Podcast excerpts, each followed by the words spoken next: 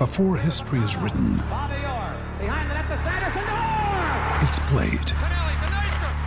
Before it's frozen in time, it's fought one shift at a time. Before it's etched in silver, it's carved in ice. What happens next will last forever. The Stanley Cup Final on ABC and ESPN Plus begins Saturday.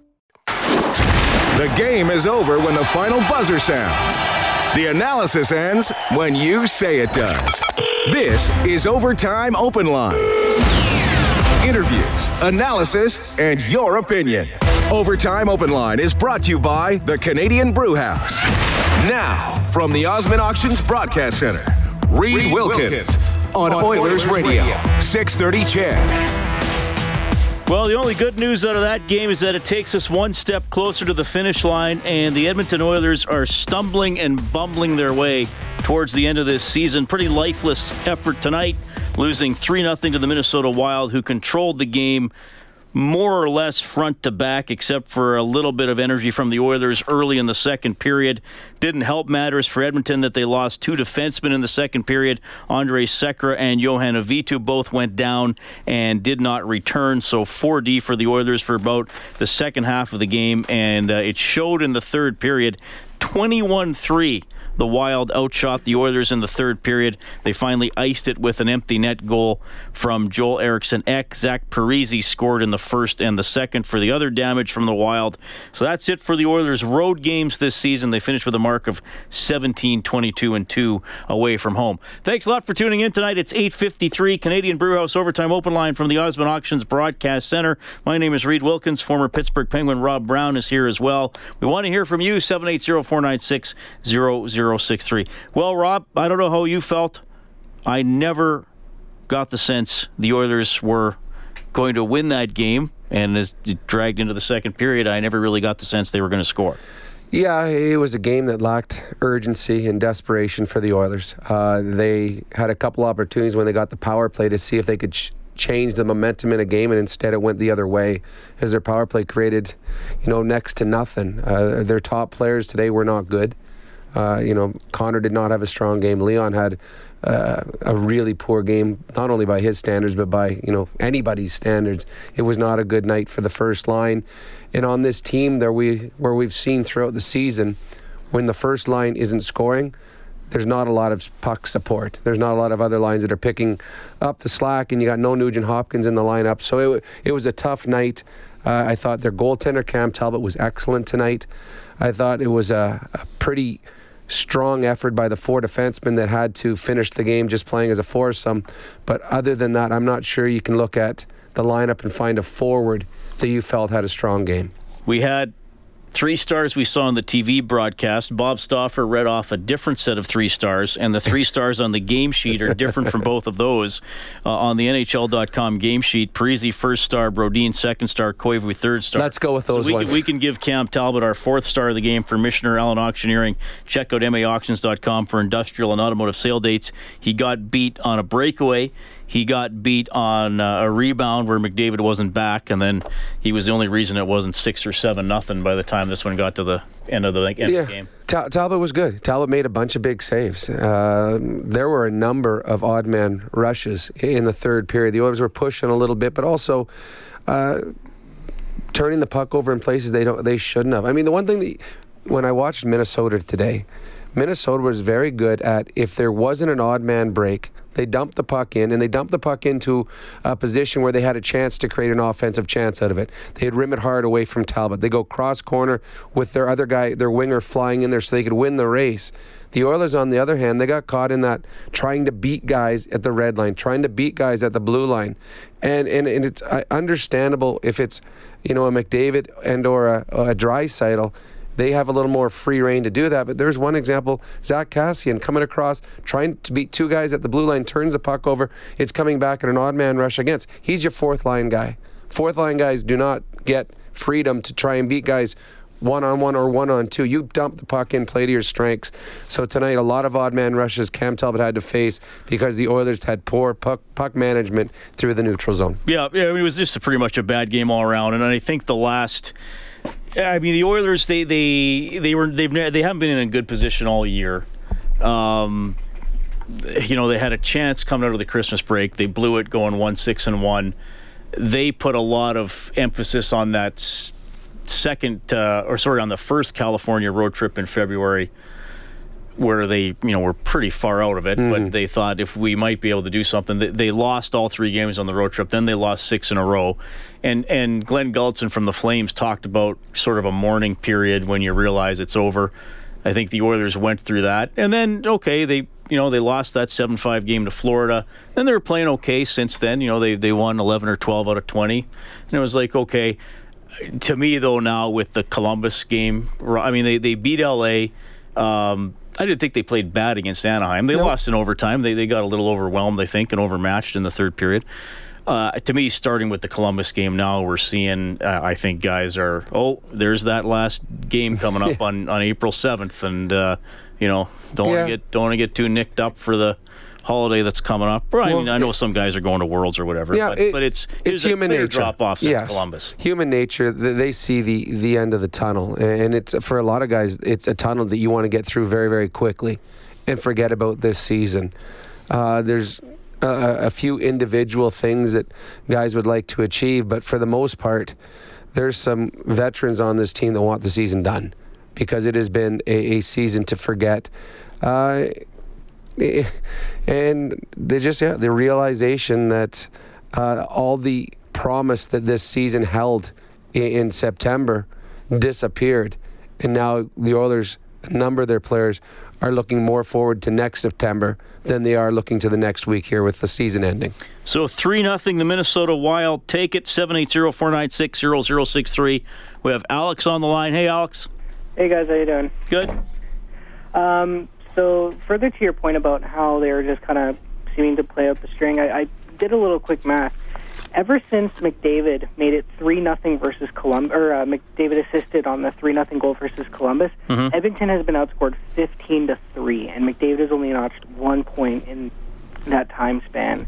And from my angle, uh, or from my eyes, it seemed like they were desperately trying to get McDavid that 100 points, doing everything they could to give him ahead of the scoring race.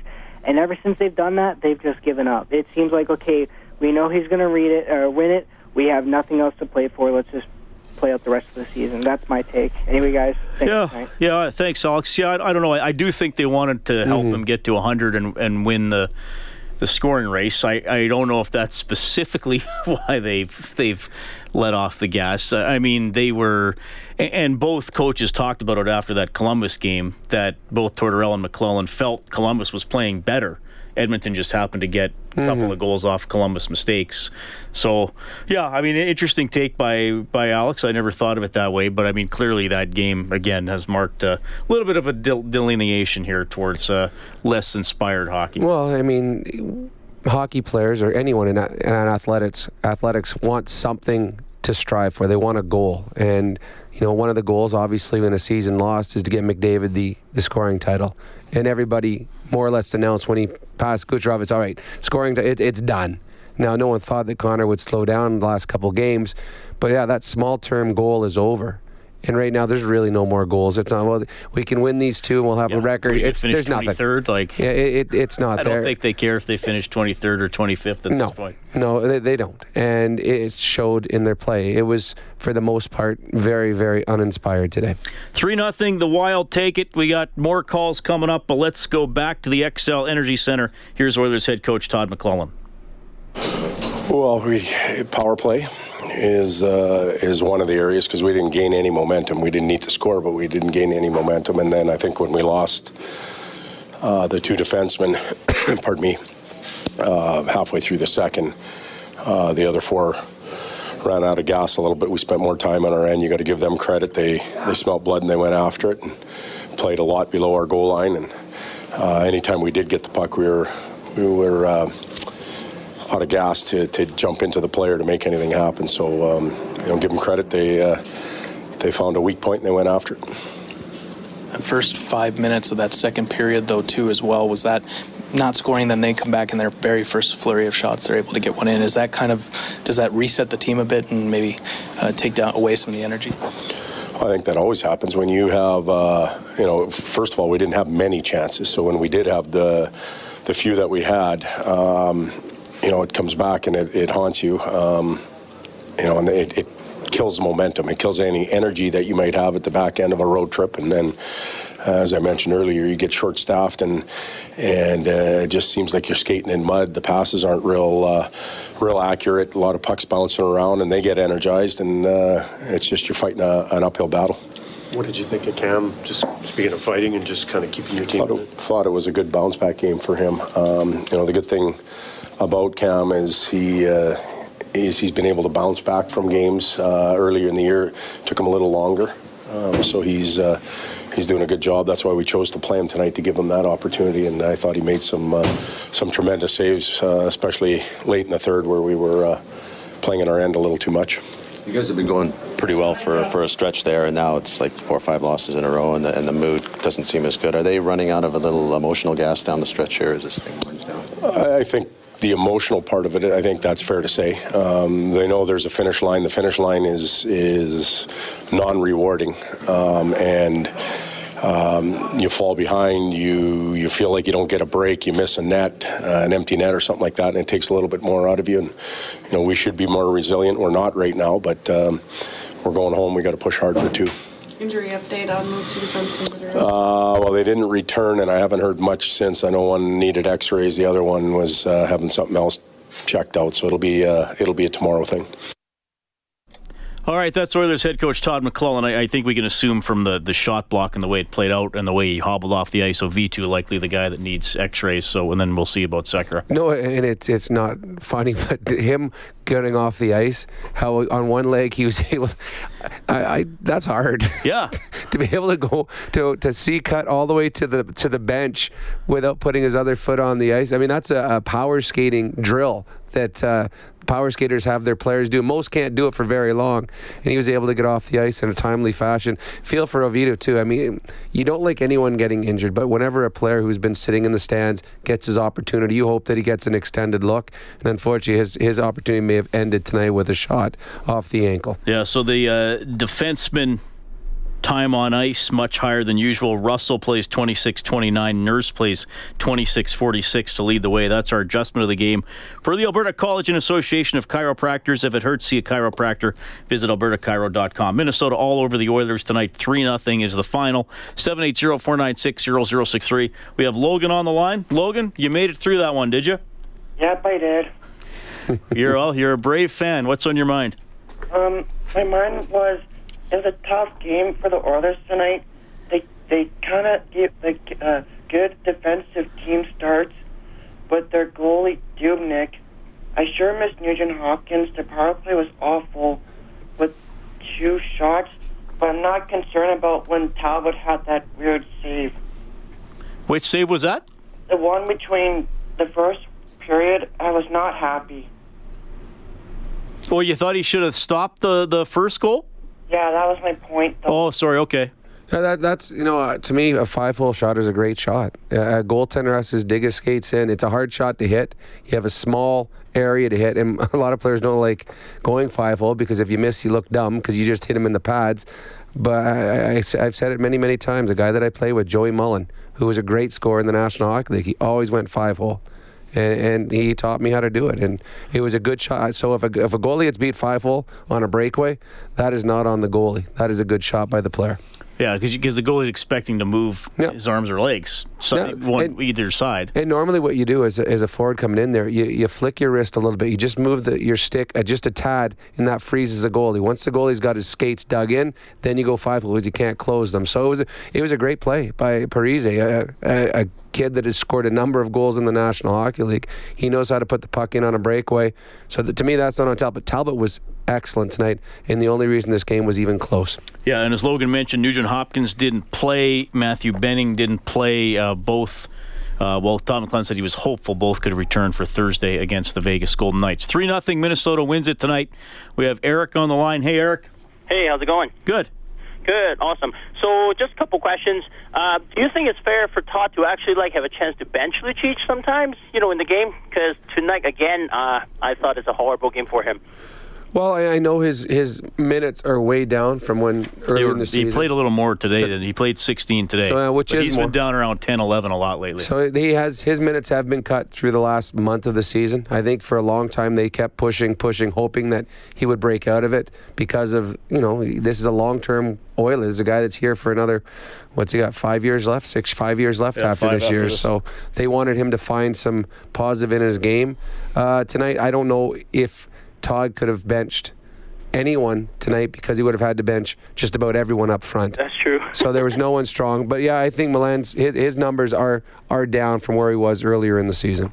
And for the power play, you think uh, you know? Remember, like Letestu always got success on that one timer on the on the left side. Mm-hmm. You know what? We we're not short of like you know right-handed shooters, right? You know, I think somebody could have do something over there. Well, they they've tried a number of players. Obviously, Mark was there for a long time. They've tried Strome over there. Puljujarvi's had a little bit of a look more on the second unit than that not unit. Um, yeah, uh, in a perfect world, you have a right-handed shooter there, and when you have two lefties like a McDavid and Draisaitl, you want a righty at the top as well. So that gives you two one-timing options. I I know that there was a lot of people pushing for earlier change on the power play, moving Mark Letestu off it quicker. That didn't happen, but since they eventually made the change, they have tried a number of different power play units. They've split up Draisaitl and McDavid. They put them back together. They threw Nugent Hopkins on, having three of them. They took Lucic off, went with no really net front presence. They've tried a lot of different situations or different formations and none of them have worked. And uh, and a lot of it honestly is is on the coaching, but it's also on McDavid and Draisaitl. They're the guys that are running the power play when they're on the ice, and they're the ones choosing not to shoot. Do you think? Uh, thanks for calling, Eric. Do you think McDavid and Draisaitl? No, the, the last two games of this year. Let's face it, we're Mm-hmm. not too worried about, about those. It, but are, are they going to have to be on different power plays? No, they're not going to have to, but they're going to have to change their their thought process on it. Tonight, a good example in the, I guess it would have been in the second period. They're on a power play, and Leon's got the puck on his left hand side, his normal side, more or less against the boards. Connor McDavid is on the opposite. He's in his one timing, but his offside wing on the opposite boards. Leon tries to make a pass from one boards all the way across to the other boards to Connor McDavid. There's really no advantage of that. Connor's not shooting from the boards. So your risk reward on that one, the risk is you have to go through four sticks mm-hmm. because Minnesota's got their sticks in the lanes. Your reward is Connor has the puck on the opposite side with no shooting lane, no shooting angle, and no one to pass to that's going to create a goal. And that puck gets deflected, eventually gets shot down. So they're, they're forcing pucks to themselves too much. And every team, when someone has success eh, on a power play unit or in penalty kill, but if on a power play someone has success, you're you are watching to see why they're successful. So every team that saw that the Oilers were good last year, what makes them good? What's their plays they like to do? What's their go-to? All right, here's their go-to. Let's take that away. So the reason the Oilers are not as good this year on their power plays they were last year, with more or less the same players most of the year, is they took away what the Oilers had success with. So if you're a power play, you've got to adapt. You've got to change, and the one way you can change is put pucks on net. And the others don't do enough. They have a right-handed shooter now in Ethan Bear who likes to shoot the puck. If I'm running the power play and I'm, I mean, if you want to create chances and even get points, if you're the high guy, just feed them one timers. Let them take three one timers on the first power play. Guess what? The next power play you have, they're going to defend him because they're not going to want him blasting away. Now, when he the defender moves up closer to Ethan to, Ethan to take that away, that opens the cross seam pass. But the Oilers are. I don't know, hard headed at times when they're on the power play, but they continue to force plays that aren't working. Yeah, I think that's. And I mean to add on to that, they don't they don't look like they have any confidence. And I know when you're on a power play, Robin, you've been on power plays. I I know you don't always pass the puck as as, as maybe as as quickly because you want to keep it under control. But I mean, just with the Oilers, it's pass, okay, stop it, mm-hmm. okay, look up, okay, now I'm going to skate to the top, okay, now I'm going to throw it back down to where I just was to the guy who took my spot. And, and I know, like they're they're doing things tactically on the power play that I think most teams do, mm-hmm. But it's like it's taking them twice as long to do them. Well, there's So- there's a hesitancy on it when they're doing it, and every time you hesitate, you're allowing the penalty killers that much more time to get in the right lane, to move their stick in the right place, to get their body positioning in the right body positioning. When a team is is is doing well on the power play, when they have confidence, they zip it around. And a lot of times they're making plays without looking because they know that's where he's supposed to be. And we watched Minnesota tonight. and Their power play didn't score, but they created momentum. And a lot of the plays they were set up four passes before they went. They knew where the puck was passes, going. yep. Yeah, and they were just bang, bang, bang, and there's a shot in the slot.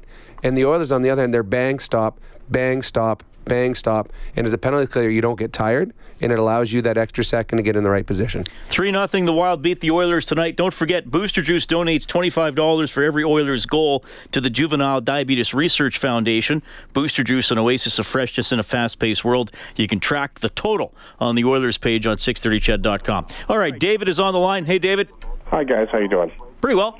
Good. Uh, Chiarelli's really put the Oilers behind the eight ball for the next three years with Sekera and Lucic's contracts. Eleven and a half million dollars is going to handicap them to be a playoff team for the next three years. He's got to go. Well, if he goes, the players, those players don't go though. That's the only thing, David. And you don't think you don't you think Sekera is finished? I'm not. I'm not convinced Sekera is finished. Well, he's getting older and slower. Every year's another year older. Well, that that is true. I, I I mean I I'm giving him the benefit of the doubt coming back from an injury where he was off for half a season. He the, he needs to be better. I mean, Sekera was very very good for the Oilers last year, and you hope that he can get back to somewhere close to that. If they do, then his contract's not a bad contract. If he can't, well then you're in trouble. The Lucic one, yes, Milan Lucic has to be a much different player next year. It's it's the worst contract in the NHL. Is Lucic's contract. He, I mean, if he's any, any slower, he'd be using a walker. He's had a horrible year, David. I mean, there's especially since Christmas. I mean, his pace before Christmas was normal, but then it's just. I mean, he's totally. Yeah. And as Rob said, I'm sure he's one of those guys that can't. If if if if somebody called him and said the last two games are canceled, I don't think he would think, "Oh, too bad, I don't get to play." I mean, he, he's had it a horrible year. Yeah, no doubt about it. Thanks for calling, buddy. Thank you. All right, 780-496-0063. It is 914. Robert is up next on the phone line. We're looking for somebody to finish the play as well at 780-496-0063. Wild over the Oilers 3-0. Dubnyk gets the shutout in his 400th career start. Canadian Brewhouse Overtime Open Line from the Osmond Auctions Broadcast Center. Live from the Osmond Auctions Broadcast Center. This is the Canadian Brewhouse Overtime Open Line on Oilers Radio. 630 CHED. for them if you're an Oiler fan next year. Up the left wing, boards for Zach Parise, gaining the line. Granlund a centering pass flubbed, then a backhander. Granlund stopped, and then he threw the rebound wide, and then a sprawling Talbot makes a great save. Well, from Cam Talbot very busy tonight. He makes 37 saves, including 20 in the third period, but no offense at the other end. The Oilers lose 3 0 to the Minnesota Wild. That was a save of the game for Arcan Trailer and RV Center, Alberta's favorite RV dealership, now carrying motorhomes. Other NHL action tonight the Jets outscore the Senators 6 5. I know people are talking about Erik, uh, Erik Karlsson picking up the puck at the end of the game, Ottawa's last home game of the year. Yeah, it's uh, maybe he thinks that that might be his last ever game in Ottawa, and if it is, it's uh, an end of an incredible era, and some other team's going to be very, very lucky. Panthers beat the Hurricanes 3 2. Capitals over the Blues 4 2. Costly for St. Louis as they're trying to sneak into the playoffs. The Kings lead the Avalanche 2 0 late in the first. Dustin Brown has his 24th. Maple Leafs down the Sabres 5 2. Auston Matthews, two goals, both on the power play. He has 33. Nylander scored twice. He has 19. Leafs get their 48th win of the season. The Sedins announcing their retirement. Their last game will be Saturday in Edmonton. Western Hockey League playoffs. Victoria wins over Vancouver 4 3. Game 7 tomorrow. Spokane trying to force Game 7 against Portland. Kailer Yamamoto's on Spokane. It's uh, 3 1 Spokane in the second period.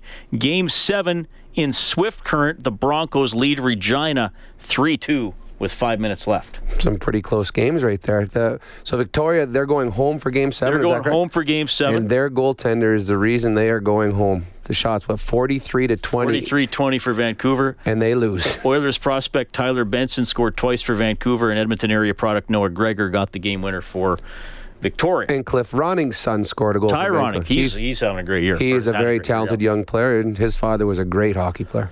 Blue Jays won 4 2 over the White Sox, and the NCAA basketball final, Villanova is going to win it. They're up 71 52 with four and a half minutes left. I'm calling that one on the Advantage Trailer Rentals out of town scoreboard. Wow. Well, A pretty safe bet, eh? It is, Pick well, Villanova, everybody. I've been watching. They're up 19 with four minutes left. and Michigan is not hitting any baskets at all. We have Miles on the line, 780-496-0063. Hey, Miles. Hey there, how you doing? Pretty well. No, I was just reason I was calling is, is I keep hearing all these people that are complaining about uh, Lucic and all the you know our bigger players. We spent what ten years trying to get bigger players because we couldn't even get a playoff spot, and now all of a sudden, oh Lucic this, Lucic that. We're paying dry. We we sold the farm. We get rid of Eberle for six million. We we got what we get for him, right? Uh, Taylor Hall, thirty-seven goals this season. He's we sold them guys. So th- what I'm having trouble is, is we bring in these big guys. They're doing the best they can. They've helped us get to where we didn't get last year. Finally, we made it. And now all of a sudden, you know, we got Draisaitl getting what nine million dollars a year next year for ten years. No, he's already, he's already getting eight and a half. It started this year. Yeah, yeah. So I mean, these guys that are getting that kind of money aren't being bitched about, and and yet. Oh. Well, no, Le- Le- Leon Draisaitl has taken his share this year. As far as the big players, Milan Lucic, and you you can walk up to Milan Lucic and ask him how his season going. He is having a terrible season. Zack Kassian, another player they brought in to, to be a big physical force, he is having a terrible season. So it's not a, I, the people that are calling and talking about these players. They're not off base. They those players are struggling. And, and I, I, the line you said where you said they're doing the best they can. I hope not. I hope that Milan Lucic is better than he's shown this year, and I believe he will be next year. But they are having bad years, and Leon Draisaitl the last two weeks has not been good. He's not been as good as he needs to be. Uh, but the, this, the, when the team underachieves and when they're going to miss a playoff spot by it's going to be 22 or 24 points probably by the end of the, the season there's going to be a number of players that are going to get called out because of the season as well as a gm as well as a coaching staff uh, and, and rightfully so. And so the the, pla the people that are calling and, and crit- critiquing a player like milan uh, it's justified. Yeah, I mean, Miles made a good point that the Oilers were lacking in bulk and aggression for a long time.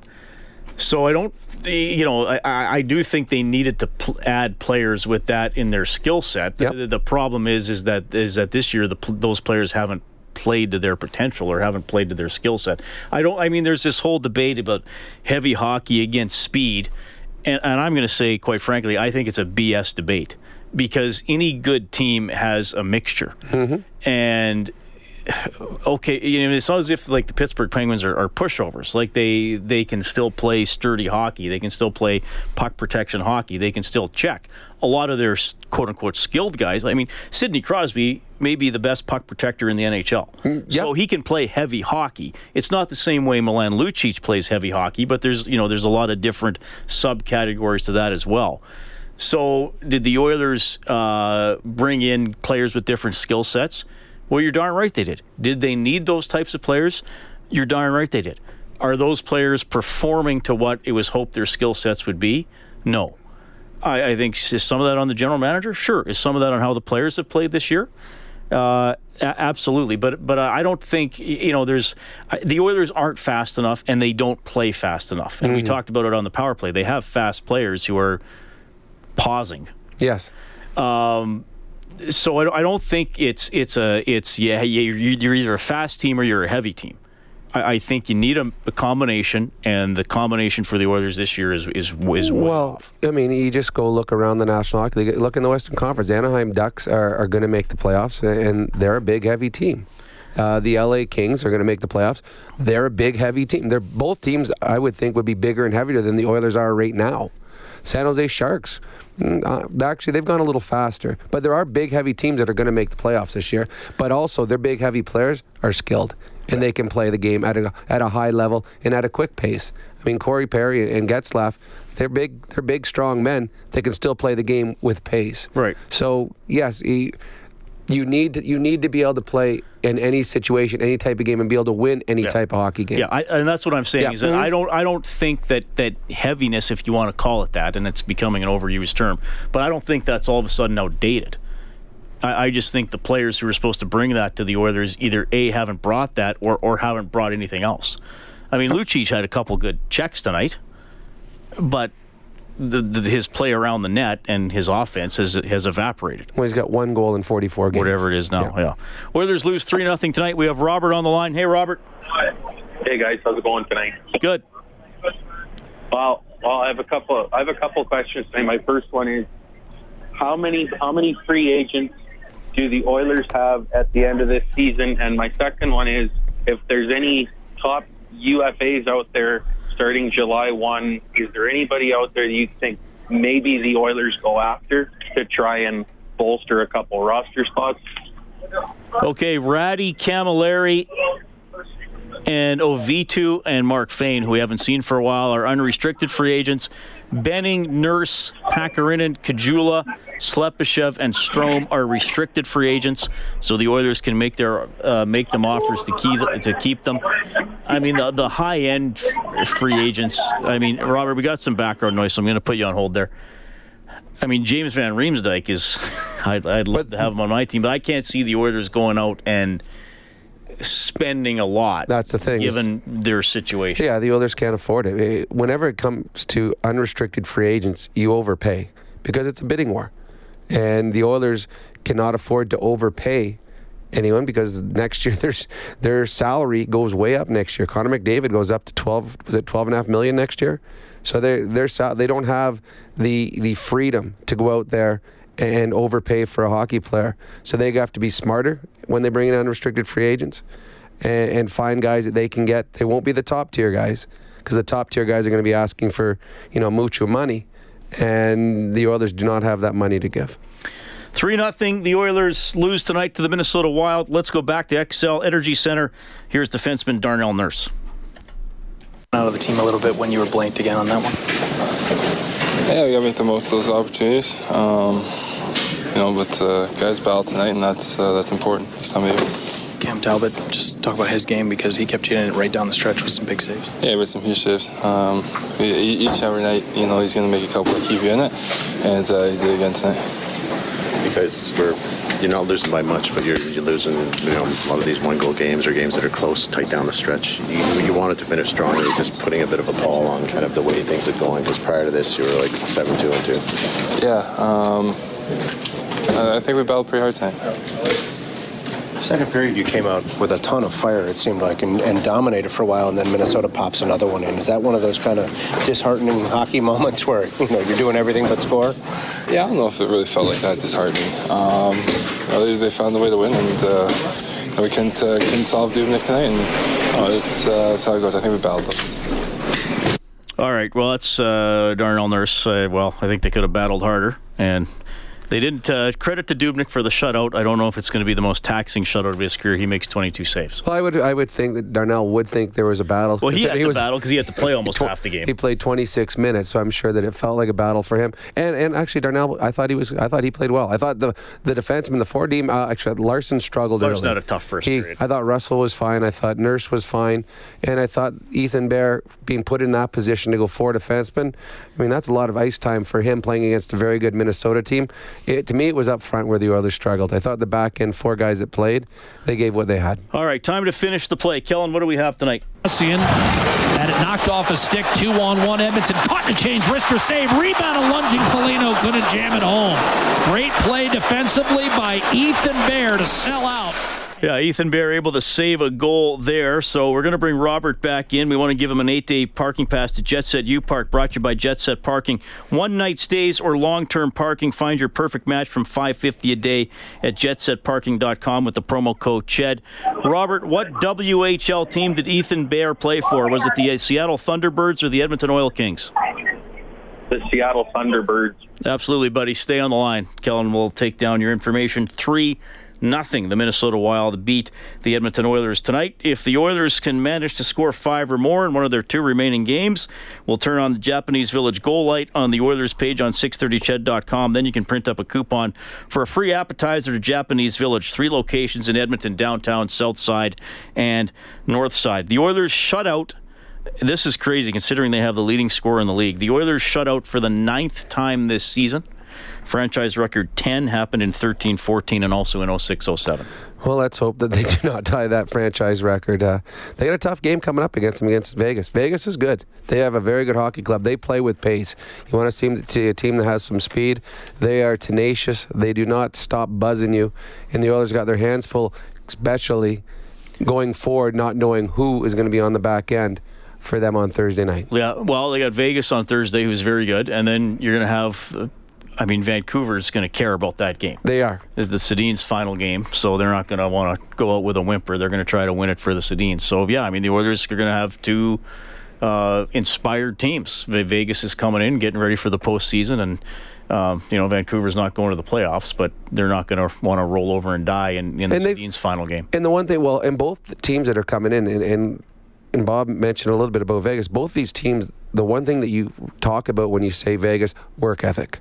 The Vancouver Canucks, their season has been derailed with injuries, and even as a healthy team, they're not a totally talented hockey club. They're a team that's going through a rebuild. But when you talk about the team, though, their work ethic too. They they come to play each and every night. You know, if you beat them, you have to earn it. So the Oilers are about to play two teams who've got strong work ethics and the others are going to have to match it if they want to be in the games. All right, 3 nothing. the Wild win. We got Jacob, Christine, Mike, and John up next in the batting order on the phones. Reed Wilkins, Rob Brown, Canadian Brewhouse Overtime Open Line from the Osmond Auctions Broadcast Center. This is the Canadian Brewhouse Overtime Open Line. Now, from the Osmond Auctions Broadcast Center, Reed Wilkins on Oilers Radio, 630 CHED. All right, thanks a lot for tuning in tonight. Along with Rob Brown, I'm Reed Wilkins. Minnesota Wild beat the Edmonton Oilers 3 0. The Oilers' record on the season now 34 40 and 6. Two home games left Vegas on Thursday, Vancouver on Saturday. Zach Parise scored twice tonight, once in the first, once in the second. Joel Eriksson Ek got an empty netter to round it out for Minnesota. Both teams 0 for 2 on the power play. Shots 40 22 in favor of the Wild. Cam Talbot made 37 saves. Dubnyk gets the shutout. 780 496 0063. You look like you want to jump in, Rob? Nope. No, I was just listening to how well you sounded. As I predicted, Villanova beats Michigan 79 62. I predicted that when they were up by 19 with four minutes left. A gutsy call. Gutsy gu- call. I mean, that we call that the could, gutsy Reed Wilkins call pro- of the night. At that point in the game, I probably could have made a hundred dollar bet in Vegas, and they just would have given me my money back. Well, I, maybe, you, a nick, maybe a nickel. I would. You also said when uh, X scored the empty net goal, that might be the end of the Oilers game tonight. Well, I think I might have been feeling that earlier, though I, maybe I hadn't vocalized it. 780-496-0063. We have Jacob on the line. Hello, Jacob. Hey, hey, how's it going? Yeah, we're doing great. Oh, super. Uh, I just want to say thanks so much for your broadcast. It's amazing. Keeps me going on the road. I'm a little bit delivery driver. But one little thing I'm just really stuck on with the Oilers this year. They, they were doing so good last year when their pride, you could see it was swelling. They had confidence. And now towards the end of the year, it almost feels like they're just – like they're just they're not playing for whatever's on the front of their jersey, and they're they're they're playing for stats, and it's cool. But I mean, like we can support McDavid all we want, but we got to get get some pride back and have some confidence. I think. Yeah. Well, they didn't even look know. like they were, they didn't even look like they were playing for stats tonight, and they didn't get any. But it, yeah, to me, this one's human nature. You look down the road in Calgary, the same thing. They had a pretty good season going. Looks like they're going to be a playoff team. It falls apart for them, and then they just lost seven in a row before they beat the Oilers. When when your your goal is lost, it's hard. Uh, to play with the same sort of passion as a team that's preparing themselves for a playoff run. Um, yeah, I understand your thought process. Well, you're still a professional. Yeah, that's true, but it, there's just there's nothing there. It doesn't matter if you if they ran the table and lost won their last six. It didn't matter. They were not a playoff club. I this has been a lost year, and it's not what they're doing right now. To me, it's what they did earlier in the season, and that's where the problem started. And a lack of confidence, maybe an arrogance at times, uh, a lack of players doing what they were supposed to do. When you're a role player, you have a role, and you have to play to that role. And I think some of the role players this year lost their way and didn't get so you can put it on the back of a guy that didn't score in 41 games, but there's other players that weren't here to score that weren't playing to their potential in the roles that they were in as well. So this is a uh, an entire team uh, failure for the Edmonton Oilers this year. All right, we have Christine on line six. Christine, thanks for calling. Hey, thanks for taking my call. Um, how are you guys doing? Doing great. Awesome. So my question is, you know, how do you move forward? Because in, in my mind, you know, these guys have had so many first to fourth, whatever it is, round draft picks, and you think, okay, that's got to help build the team moving forward. I know it's not the whole team, but it, I just feel like I don't know. We're spinning our wheels. So how? I think about teams like long time ago that weren't doing well, and how did they move forward? Um, you know, I don't know. Well, How do we get question. past this? Like what? What has to happen? They've tried so many different things and nothing. I, I like. What's your opinion on that? Well, it's going to come down to a few things. So the Oilers, when the season ends, the management and the coaching staff. Well, first, it's going the upper manager, upper upper management's going to decide if Peter Chiarelli is good going forward. They got to decide if his job is safe. If they say yes, it is, which I believe it will be, then they got to decide. Okay, is the coaching a problem? Is it or is it a solution? And if they believe Todd is the right man, then he'll stay. And I believe that's what's going to happen as well. And then you decide, okay, what happened this year? Is it on the players we had, or is this just a, an entire group that underachieved? Where do we have to get better? Um, and I, I, I think part of it is the Oilers brass is going to think that Milan Lucic had an off year. He's going to be better next year. Zach Ca- Kassian didn't play the, to the way he needed to play. So and so, and all. They're going to go through a whole list. I believe there will be some changes. I don't think it's going to be huge moves. The only moves that are possible would be a trade of either Nugent Hopkins or Klefbom, because those are the ones you're going to Well, actually get get something back. Back. I don't. I wouldn't make those trades. I think Klefbom will have a bounce back year, and he's on a really good contract. I think Nugent Hopkins. I liked what they've shown when he plays with McDavid. I also like the fact that he's a very good centerman. If you don't play him there, I think that getting something back for him, you're just opening up another hole. They're going to have to find new players to come in because the Oilers don't have anything in the farm. They don't have guys that they can say, all right, next year this guy's going to be up here because we've seen what he's done the last three years in the minors. They don't have any forwards that they can bring up. They're going to hope that Puljujärvi will take step forwards. They're going to hope that Yamamoto can at some point next year be a guy that can play in their top six or top nine, maybe be a power play guy. So going forward, there's a lot, there's still a lot of questions, but I do believe that they believe, Peter Chiarelli believes they have a, most of the right pieces here, and they're going to tinker with things on the peripheral. That's my thought on what they're going to do. Christine asked a good question. Like, how have other teams done it? Well, they haven't all done it. I mean, there's some teams that have been bad for a long, I mean, long time. Buffalo's been, and look, we all know the Oilers ten years out of the playoffs. They were as bad longer than anybody. I Mm-hmm. think Florida might have missed for ten years.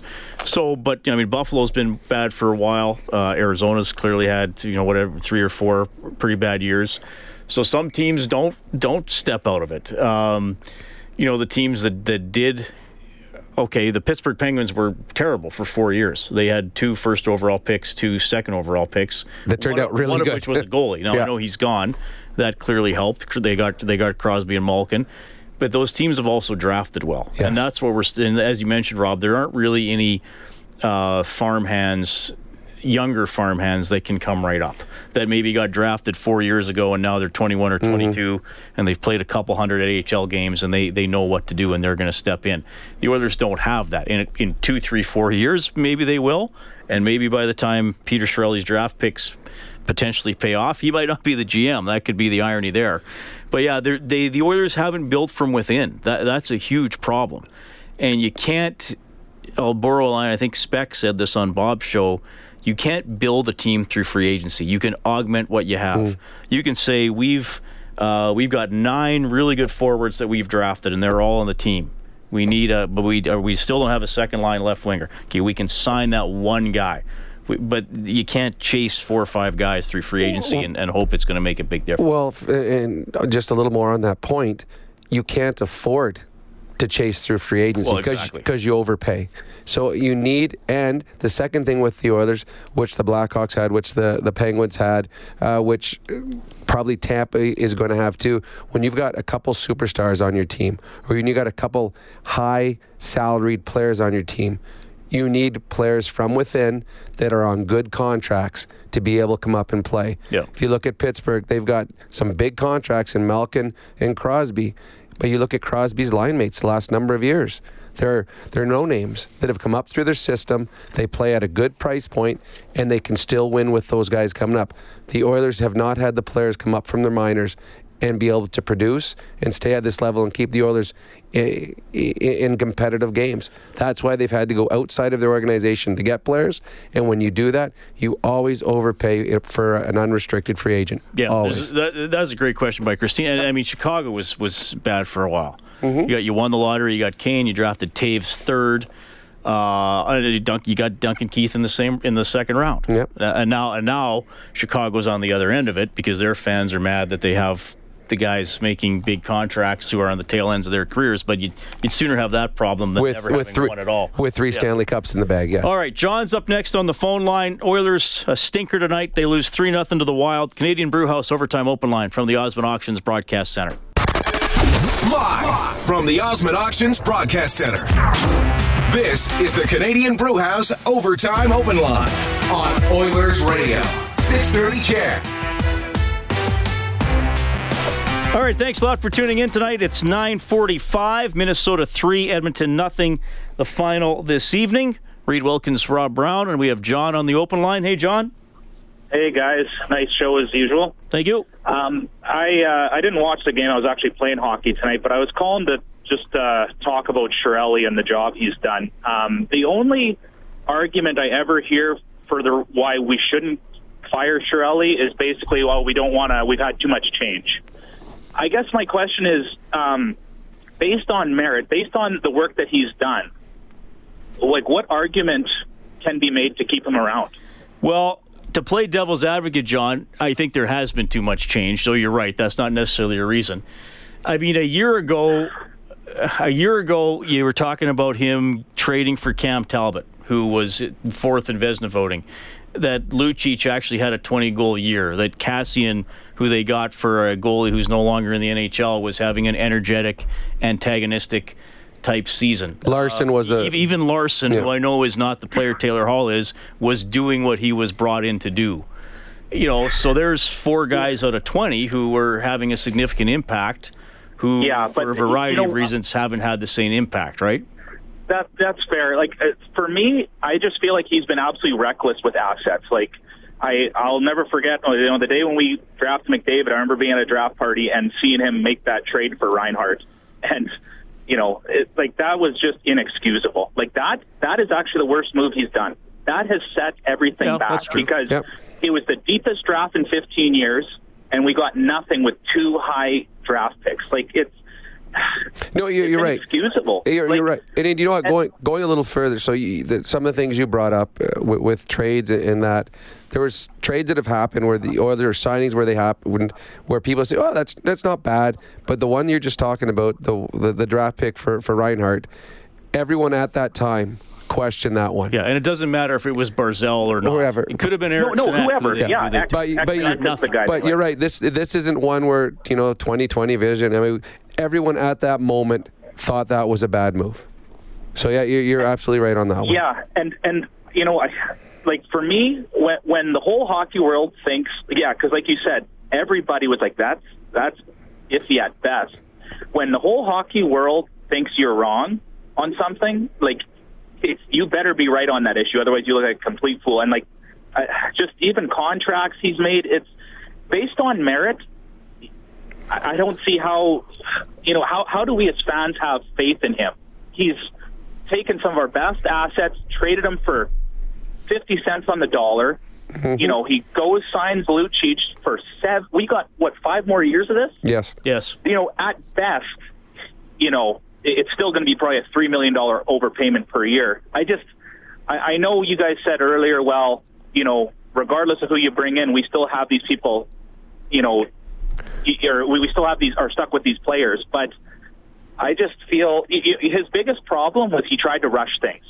Instead of taking a couple years, he tried to win in McDavid's entry level deal, and he made a bunch of moves to try to do that. The- and the- that that is what's backfired. Well, the problem the problem is if if he would have slowed, then everyone would have been complaining, saying, "Why isn't he doing it quicker?" But no, you're right. But two things on this one: uh, they will assess him at the end of the year, and they will make a decision. The one advantage he has for being around is he was Bob Nicholson's first big hire. and Bob Nicholson will be the one that's going to be making the decision. So I believe Bob to make the right decision. I think Bob has done a good job here. I think he will make the decision that he feels is best for the Edmonton Oilers, but he's going to have to admit he's made a mistake if he fires Peter Chiarelli.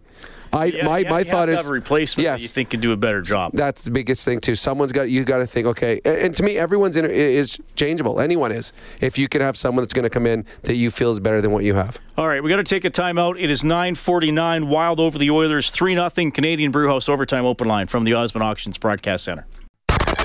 This is the Canadian Brewhouse Overtime Open Line. Now, from the Osmond Auctions Broadcast Center, Reed Wilkins on Oilers Radio, 630 CHED. 3 0 Minnesota over the Oilers tonight. Parise with two, Eriksson Ek with one, Dubnyk 22 save shutout.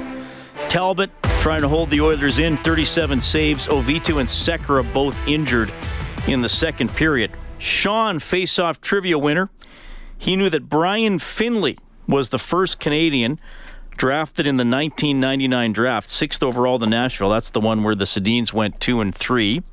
So Sean gets a $50 gift card to Bubbles, brought to you by Armor Insurance. Protect your car, home, and business with Armor at armorinsurance.ca. The Sedins are retiring. A couple more home games. Last game in Edmonton on Saturday. Yeah, I'm actually going to be very interested in, in in try and find that game in Vancouver, their last one, to, to watch that. I imagine it'll be pretty emotional.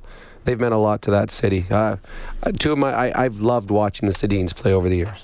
All right, we got time for Dave here. Go ahead, Dave. You got about a minute, buddy.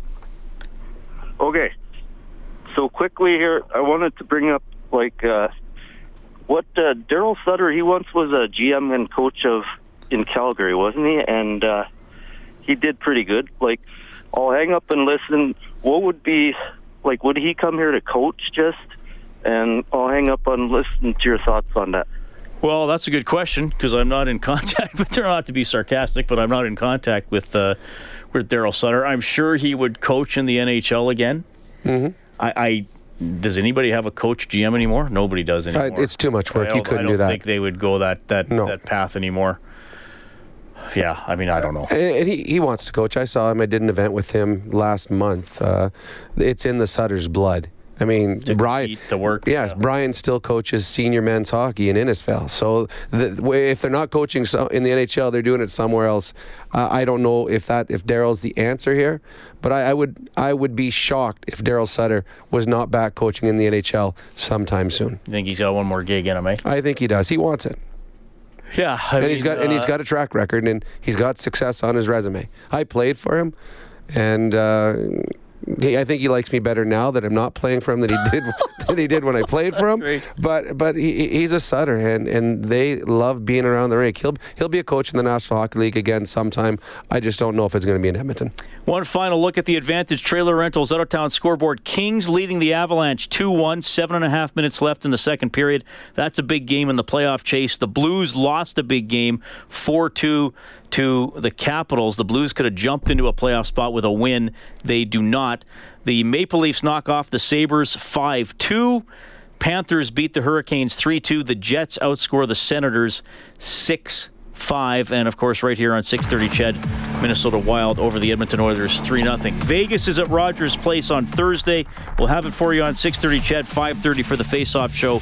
The game will start at 7. Bob Stauffer has Oilers now from noon to 2 tomorrow. I'll have Inside Sports from 6 to 8. Thanks to our studio producer, Kellen Kennedy. You can get more on the Oilers page on 630ched.com. On behalf of Rob Brown, I'm Reed Wilkins. You've been listening to Canadian Brewhouse Overtime Open Line from the Osmond Auctions Broadcast Center. Have a great evening, folks.